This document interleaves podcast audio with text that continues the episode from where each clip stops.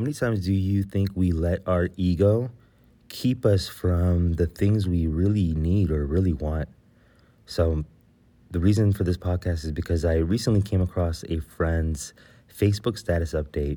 And in his status update, he put, I really need a job. I will take pretty much anything. And it was like a desperate kind of post. But then he had it up for maybe about five minutes and he immediately deleted it. I actually saw the post and I didn't know he deleted it. So I reached out to him and I said, "Hey buddy, what's up? You know, I saw that you need a job. Let's see if we can we can help." And he told me he's like, "Yeah, I put that up for a little bit, but I ended up deleting it because it was so embarrassing." And I immediately thought to myself, "Okay, I think if I had been in a situation, I would have been embarrassed too, but the reason that I'm actually calling him to help him out is because he actually said something. He put something out there. He was able to make himself be vulnerable for at least a short amount of period where he could be open to receiving help. And I think this is one of the most important things is sometimes we let our egos get in the way of us getting the help that we truly need and we start self-sabotaging ourselves. So within the same day I actually had another person where we were doing a job interview and I really liked this person on the job interview because he was totally honest with me. And I love working with honest people because it really lets me know how I can serve them better and how we can actually align together to create something that's much bigger than us, right? And this person, he was telling me about all the different jobs that he's applied to and what he's interested in, what he's not interested in. And this is great because this gives me a lot of room to work with.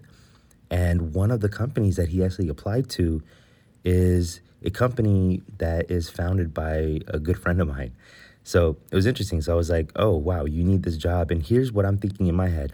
In my head, I'm thinking, if I can't help this person that I'm interviewing, I like this person. Let's say that he's the right person, but I don't have the right seat for him.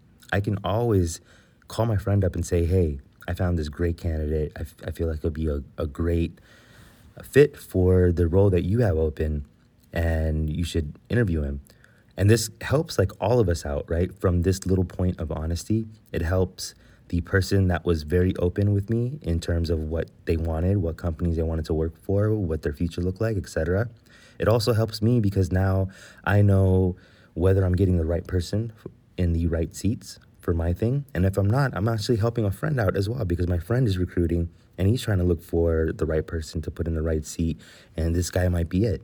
And had he not said anything, had he tried to fit himself into what I was looking for instead of being true to himself, he wouldn't have had this opportunity where now I actually plan to reach out to my friend and say, hey, you should definitely uh, interview this guy because this guy's honest, he's likable, he he has the the right fit. Um, you just have to test him on his capabilities and see if he's capable of doing what he says he can. So that's it, right? I'm actually even reminded of my own personal stories when I was out on the investor circuit trying to get investment funding for CoinFeed. And one of the things that I thought is I should make my company look bigger than it really is to get investors attracted to it. And I think now that I look back, this was a mistake because here's my thinking. My thinking is banks, who do they give loans to, right? Banks will give you a, a loan to a person that doesn't need a loan. So I'm thinking that if I position CoinFeed as a company that doesn't need an investment, then hopefully I will be able to attract more investors to my company. In fact, I think what I was doing is I was doing the exact opposite. Instead of attracting people, I was acting like I already had this great inve- um, interest from different investors, etc. And I'm sure that someone on the other end hearing this is like, "Oh, this company they're they're already working with people it's probably not going to be a right fit for me. And they're already talking themselves out of it because they think that you have everything that you need. And that wasn't the case, right? I didn't have everything that I need. I needed investment funds, and that's why I was actually going out looking for investors. And I think if I had been real about what I need, then I would have gotten what I wanted. So this is what this podcast episode is about is about letting go of your ego and just being real about what your wants are, what your needs are, being brutally honest about these. And as soon as you start doing this, I think you will start getting all the things that you deserve. Because we've heard this old saying before the squeaky wheel gets the grease. And that's exactly it. Had my friend, had I not seen my, my original friend that was looking for the job, his, his post, then there would be no way that I can help him. But now that I know he's looking for a job and he's struggling and he needs something, like my eyes and my ears are open and making sure that I try to help support my friend in getting to the life that he wants to live. So I think this is the point of this podcast. Be honest with yourself.